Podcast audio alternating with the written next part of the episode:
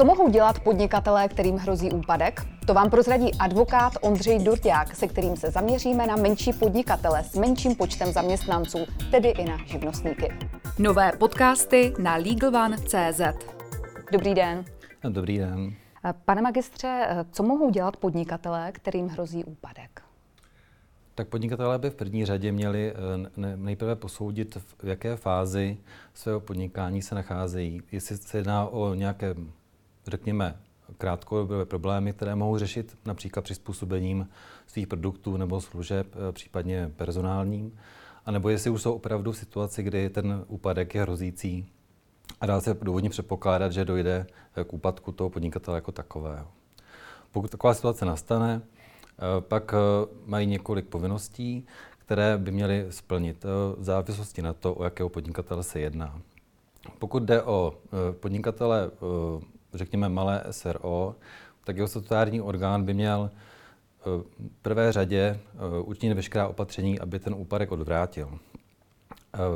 Poté má povinnost svolat valnou hromadu, která by měla rozhodnout o dalším řešení situace jako takové a pokud ani tím se nedá eh, situace odvrátit, tak pak, by měl eh, zvážit, respektive bezodkladně podat insolvenční návrh, v rámci kterého by měl zvolit, uh, jakou, jakou cestou se vydá. Řekněme, že uh, takovou méně konfliktní nebo respektive variantou pro to, aby ten chod toho podniku zůstal zachován, je tzv. reorganizace, v rámci které ten chod toho podnikatele zůstane zachován a dá se očekávat, že bude dál pokračovat, zatímco pokud je to situace opravdu už nevratná, tak potom samozřejmě přichází do úvahy návrh na zjištění úpadku a prohlášení konkurzu na majetek podnikatele jako takového, což znamená víceméně konec jeho činnosti. Jaké faktory ohrožují v dnešní době podnikatele? V dnešní době uh, se dá říct, že těch faktorů přibývá oproti, oproti minulosti.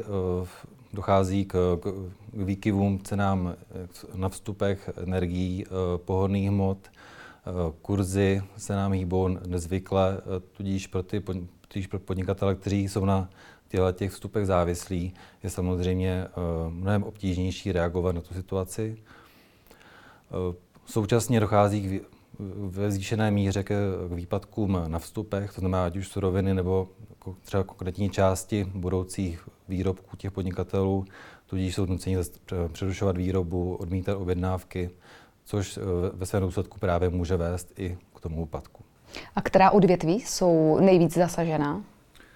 Dá se říci, že nejvíce zasažené odvětví, e, která vlastně využívají vstupy, o kterých jsme teď hovořili, to znamená energie, e, pohonné hmoty a, a cena surovin.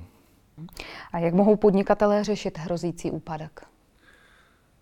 Jak jsem již zmínil, pokud je naděje na to, že ten chod toho podniku zůstane zachován, tak eh, pak dobrou cestou je určitě reorganizace, protože v rámci reorganizace, eh, která je velice široce vymezena v zákoně, eh, se mohou, mohou domoci toho, nebo respektive mohou pokračovat v tom podnikání pod určitým řekněme, dohledem, nicméně jim zůstane právo o tom podniku jako takovém rozhodovat.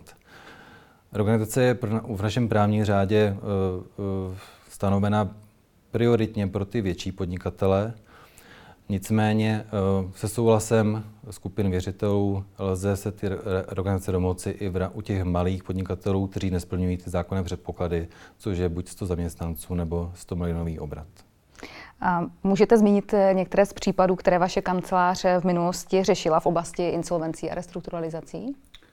Abych navázal na to, co jsme, o čem se dneska bavili, tak eh, měli jsme docela zajímavý případ, kdy jsme právě se domohli reorganizace u velice malého podnikatele, který měl řádově jednotky zaměstnanců, který by na, ten, na ty zákonné kritéria nedosáhnul, ale protože se podařilo hm, vyjednat s věřiteli jejich souhlas s tímhle tím způsobem řešení úpadku, tak jeho chod byl zachován a vlastně tou organizací prošel a do dnešního dne funguje. Tolik advokát Ondřej Durďák. Děkuji za rozhovor. Děkuji za pozvání, pěkný den. Pěkný den.